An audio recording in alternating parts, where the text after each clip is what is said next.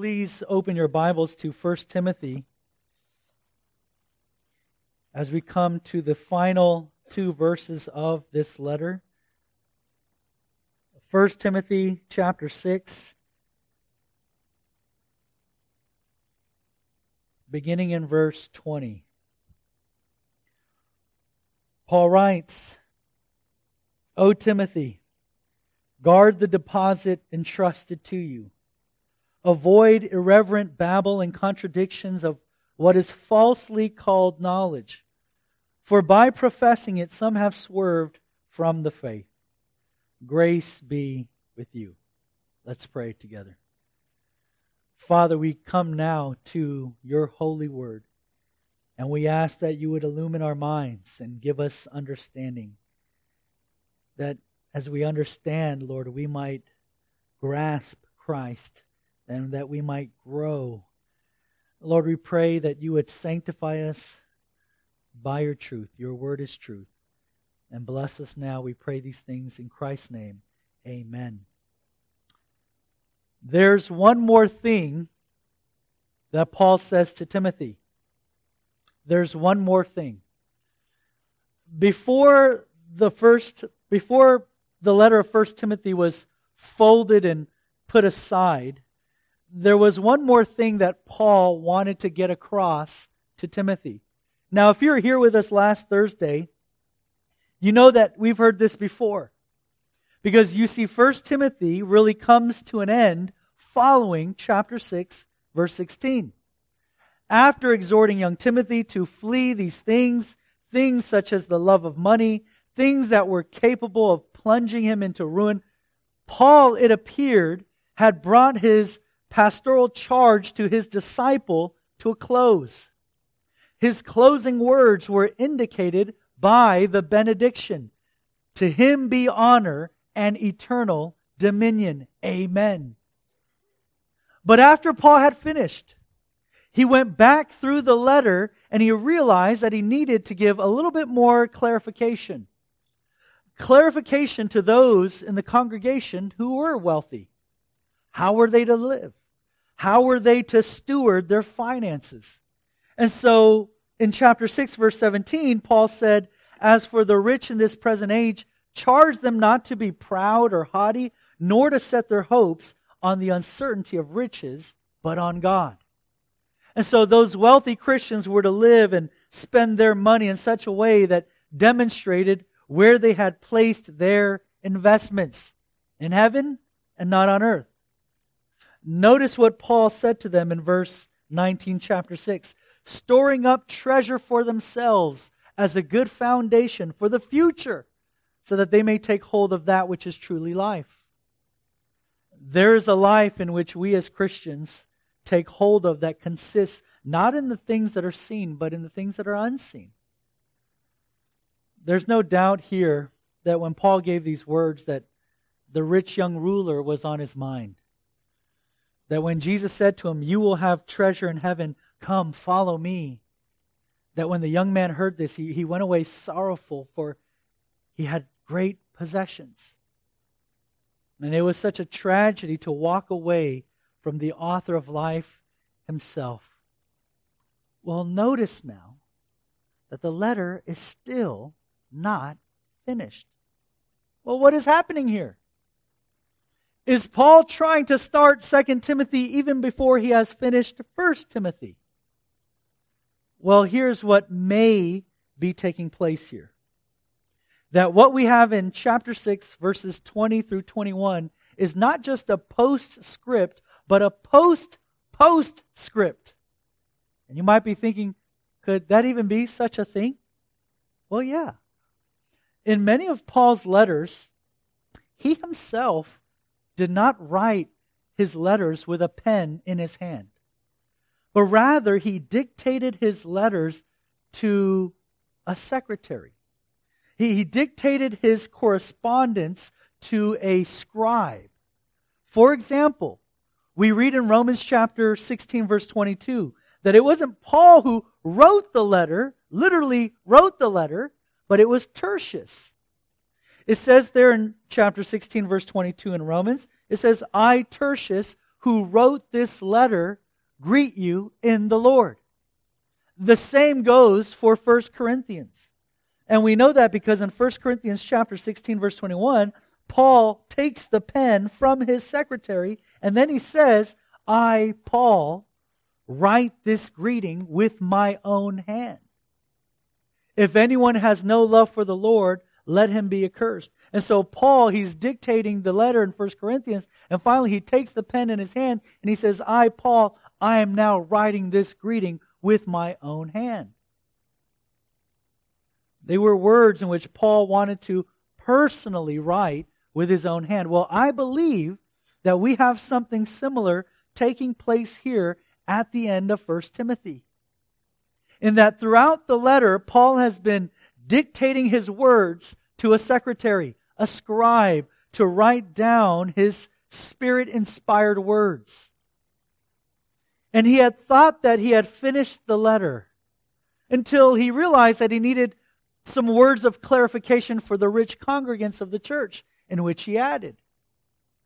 But now in verse 20, he takes the pen with his own hand.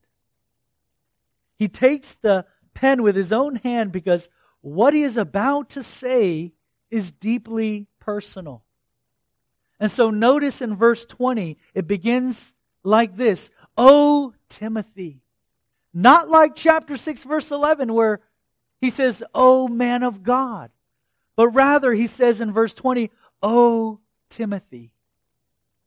Here is Paul's deeply personal, heartfelt appeal to Timothy, his trusted partner in the ministry, his son in the faith.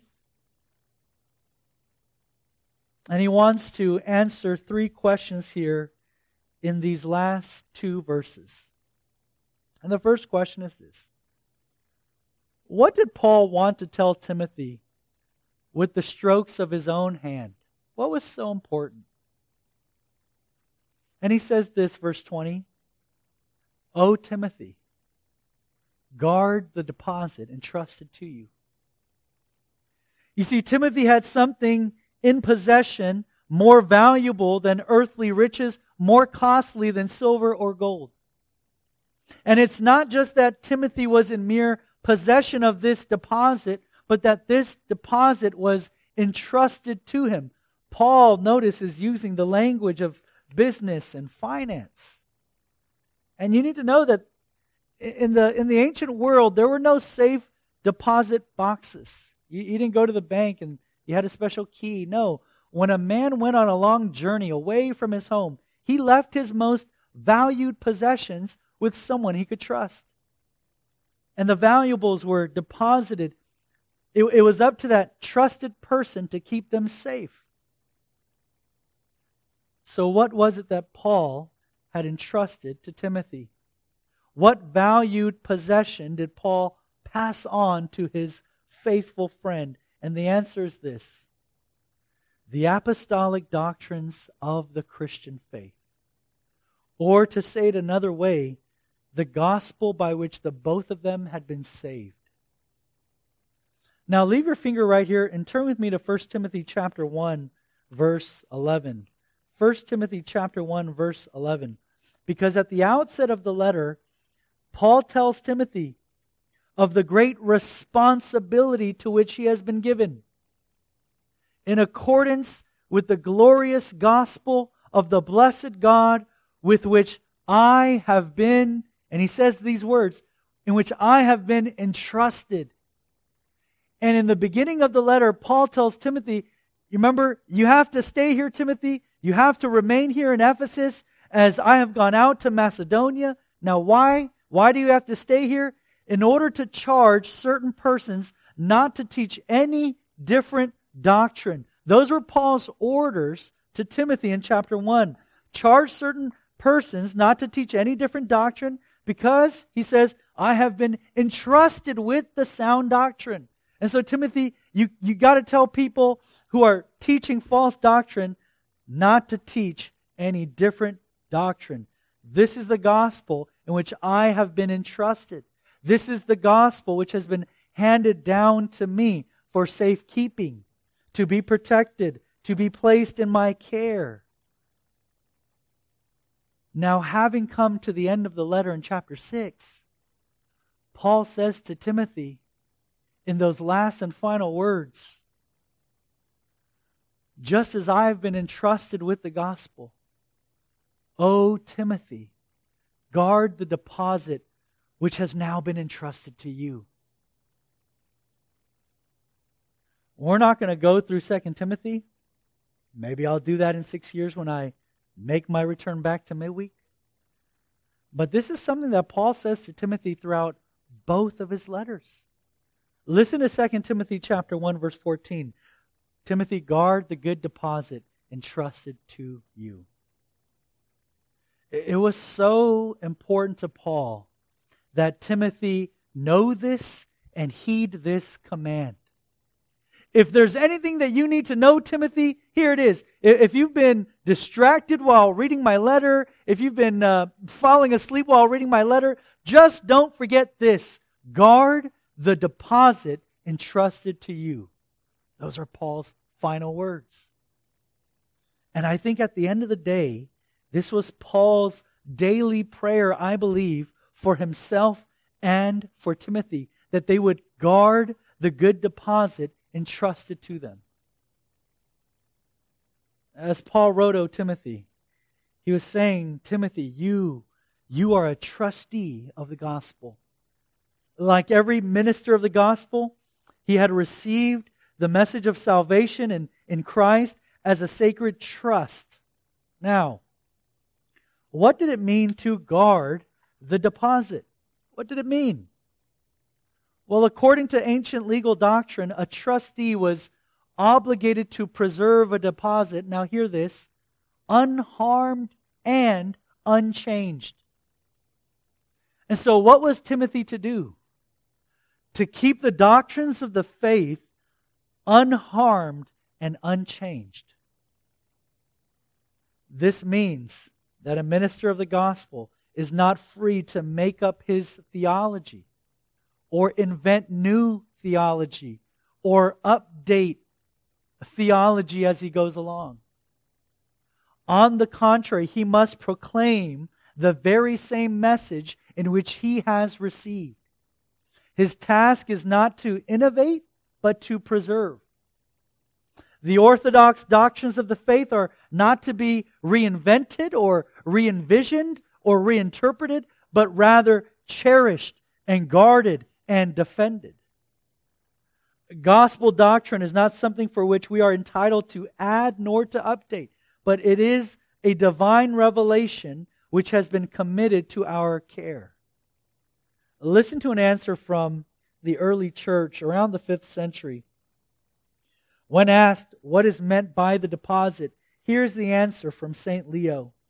He said, That which is committed to thee not that which is invented by thee, that which thou hast received, not that which thou hast devised, a thing not of wit, but of learning, not of private assumption, but of public tradition, a thing brought to thee, not brought forth of thee, wherein thou must not be an author, but a keeper, not a leader, but a follower. You see, church, what you need to demand from the pulpit anytime a man steps behind the box is this Are they his words or are they God's words? That's what you have to ask yourself. You know, John Calvin, as I said before weeks ago, he preached through 1 Timothy.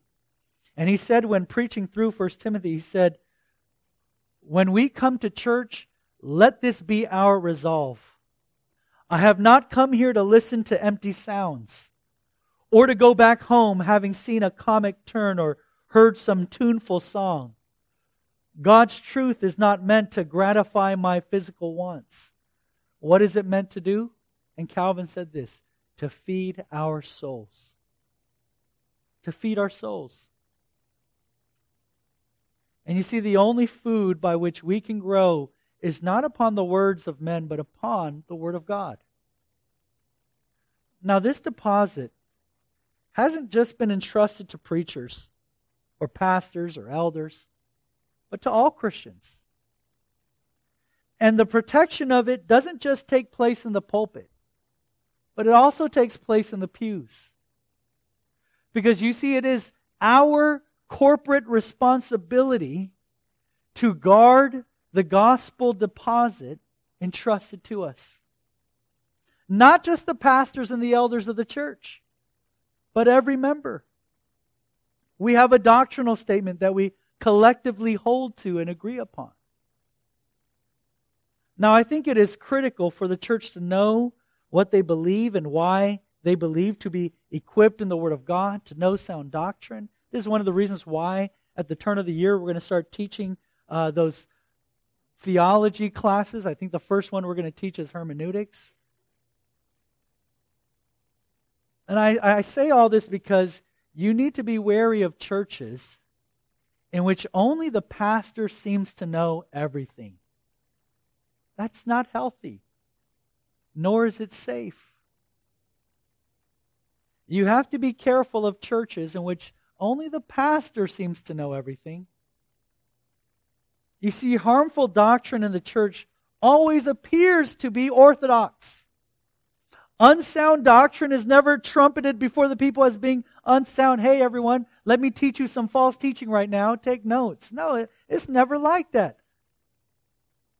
Most of the time, there is just a slight deviation. And that deviation is in the nuance, it's in the practice, it's in the subtleties, it's in the emphasis. And you see, as a church, you have to be keenly aware of these deviations. And I'm afraid that in some churches, congregants, they are ruined because of their ignorance. That many of them don't even know that such a responsibility has been given to them. Think about the Bereans in Acts 17 who eagerly listened to Paul preach. Yet they searched the scriptures daily to see if his preaching was true. Can you imagine that? Here comes the apostle to preach God's word.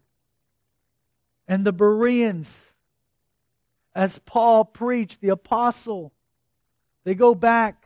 They go back home to make sure that what Paul was preaching was in accordance with the scriptures. Now, beloved, our, our doctrine is most susceptible to being compromised.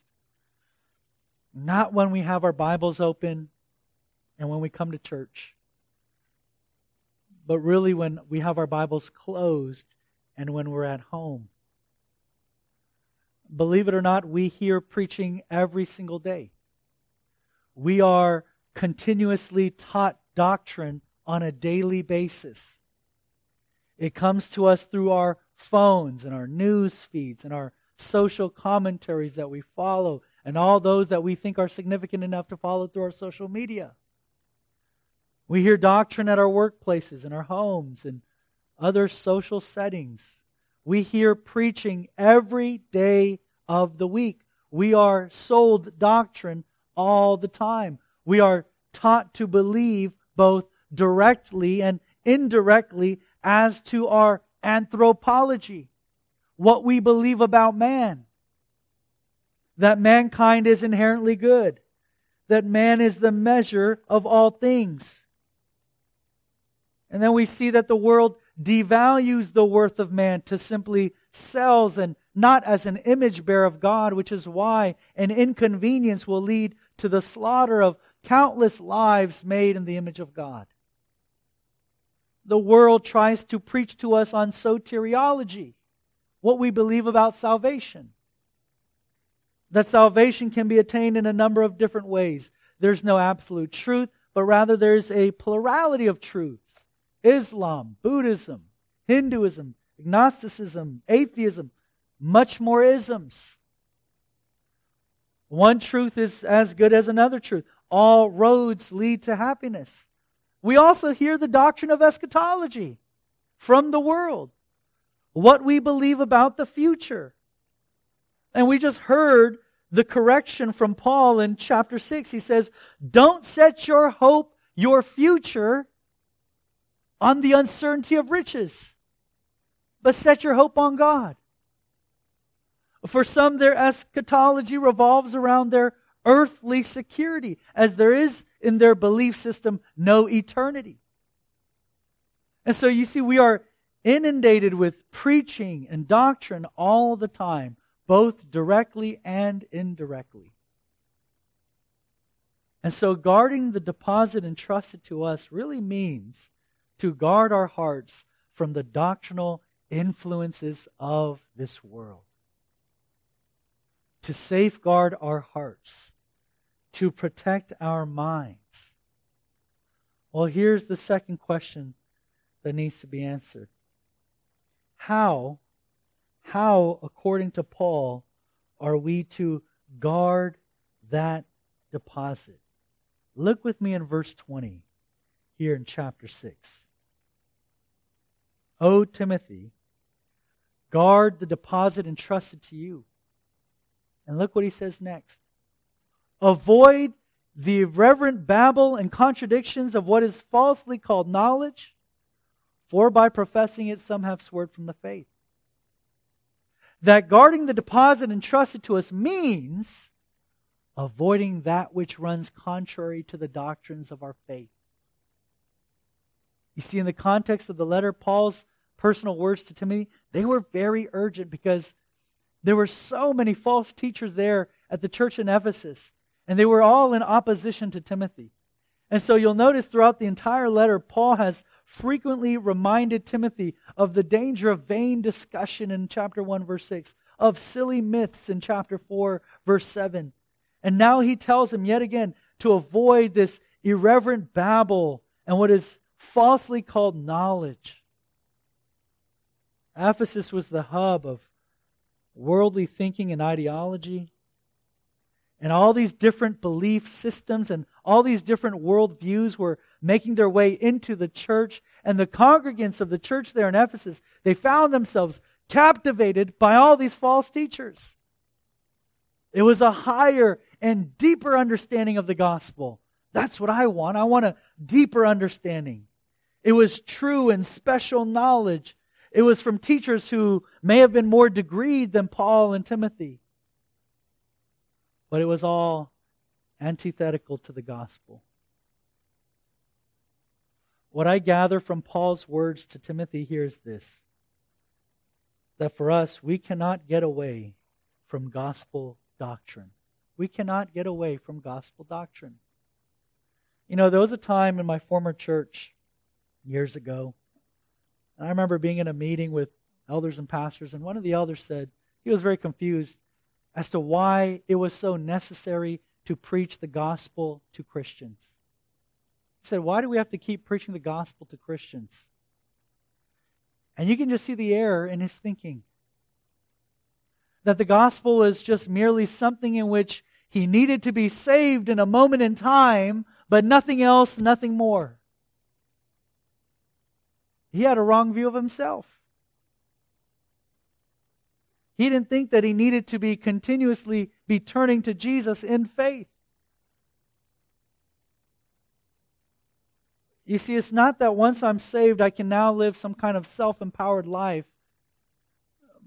But for us as Christians, we know that the life, death, resurrection of Christ continues to save me and hold me and sustain me. That once I become a Christian, it's not that my works now become meritorious on my behalf. No. My self righteousness is still of no avail. But I need to continue to depend upon the righteousness of Christ. Martin Luther was once quoted when a member of his congregation came in and very similar came in and said, Pastor, why is it week after week that you preach to us the gospel? We've read your books. We know you to be a brilliant man. Why do we never move on? When do we get past this onto something else? And Luther said this because week after week, we forget it. And he said, You will never be without your need for the gospel. And Luther says, So I will never cease to preach it to you. Now, I want you to notice what Paul says to Timothy in verse 21 here. For by professing it, talking about the false knowledge and the irreverent babble, some have swerved from the faith. False teaching doesn't usually cause people in the church to outright abandon the faith. That's not what usually happens. Few people ever do. Rather, rather, they drift away from it. You see that? They swerve from the faith. When the message of the world starts taking root in the heart, the departure from the faith, it takes place in slow stages. And I've seen that. I see it very many times in all my years as a Christian with either my friends or people at church.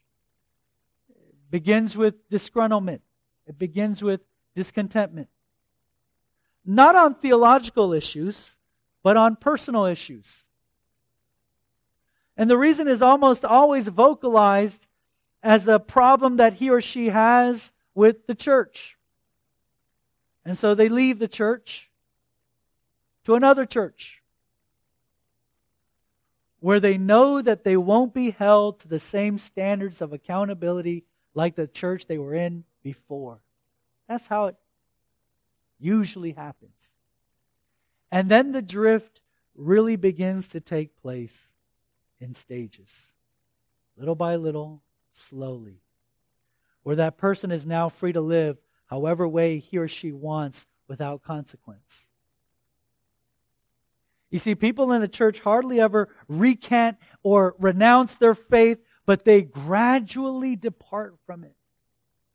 It's almost unnoticeable. It's almost undetectable. The deviation is but a few degrees at its starting point, but as time goes on, drifts further and further and further apart from the deposit which was entrusted to them. Brothers and sisters, we need to be watchful over our souls, to be faithful over that which has been entrusted to us. And I think the searching question that we have to ask ourselves as we bring 1 Timothy to a close is where in our lives is there the potential for deviation? Where do I feel the pressure of that deviation? Where do I feel that pressure to compromise?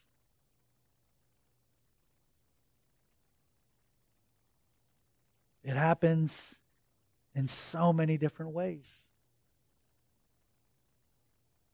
It happens to single people who really want to get married, but they're willing to compromise and start dating a non believer because they feel like he will make them happy and fulfilled.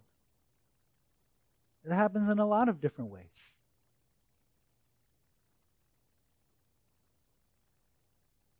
Church, it also happens when we are unaware of the doctrine or the preaching that we are receiving.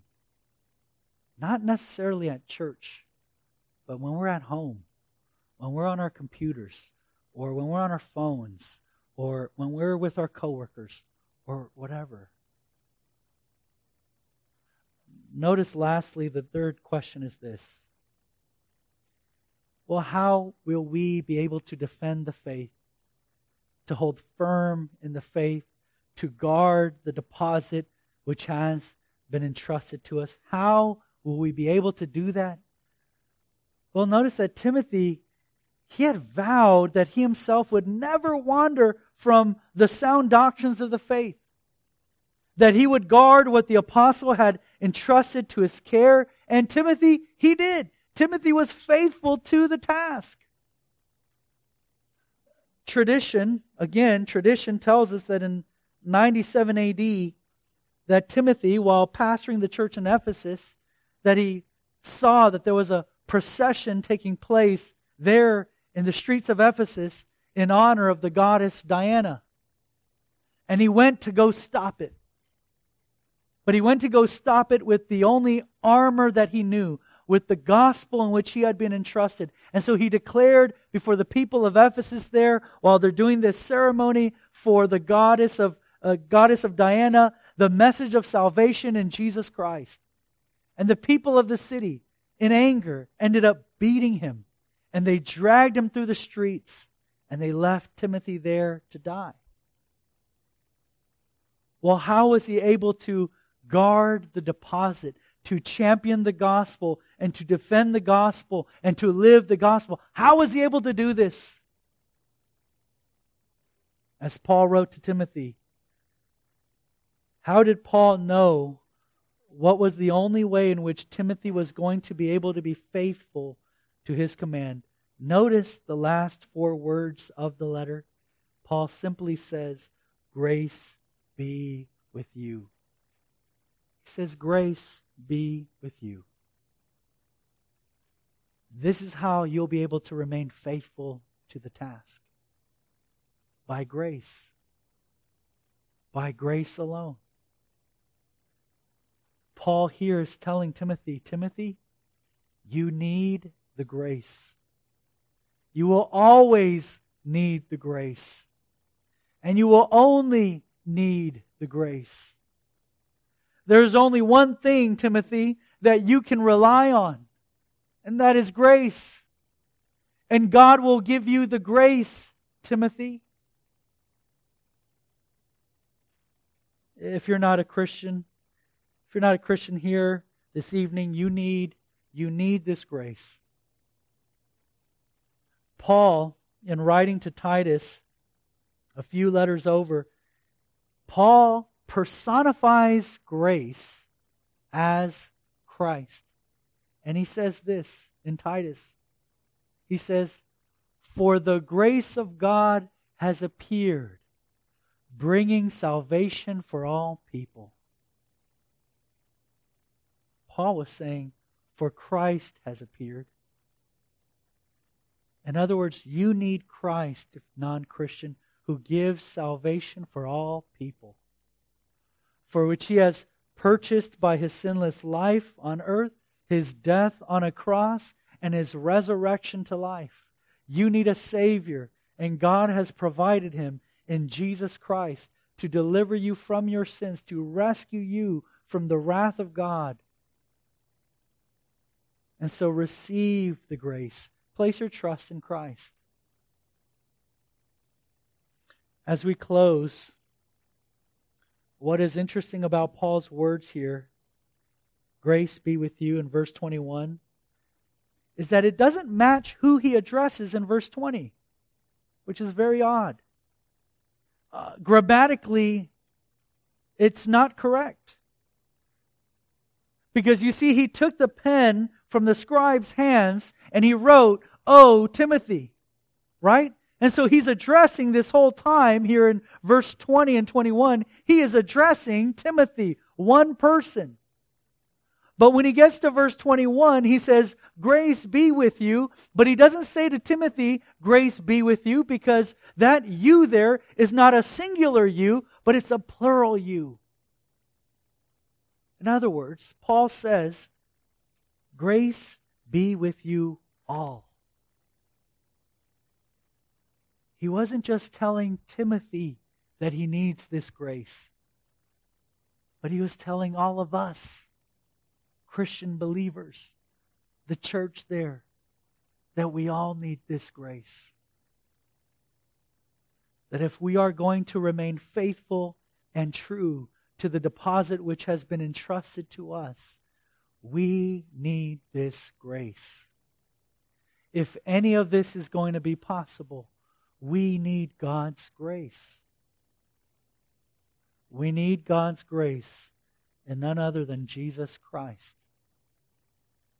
And so, church, may we then live in that way, dependent upon that grace. Let's pray together.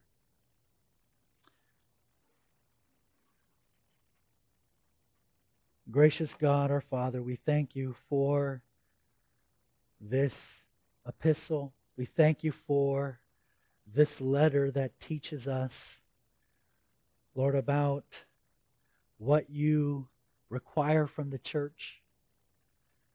This letter that teaches us the very importance of gospel doctrine. This letter that teaches us to avoid the doctrines of this world. This letter that teaches us of the salvation that is only found in Jesus Christ. And as we now bring this letter to a close, this letter that teaches us the necessity of grace in our lives. And we pray that we would so depend upon your grace, that our lives would be so evident that we trust in Christ and in Christ alone. Lord, we believe, but help our unbelief. We pray that you would cause us to grow, and as we continue to feed upon, Lord, the sound teaching of your word, we pray that, Lord, we would be mature in Christ. That, Lord, you would sanctify and refine us. Make us more into the image of our Savior. We pray that, Lord, you would grow us.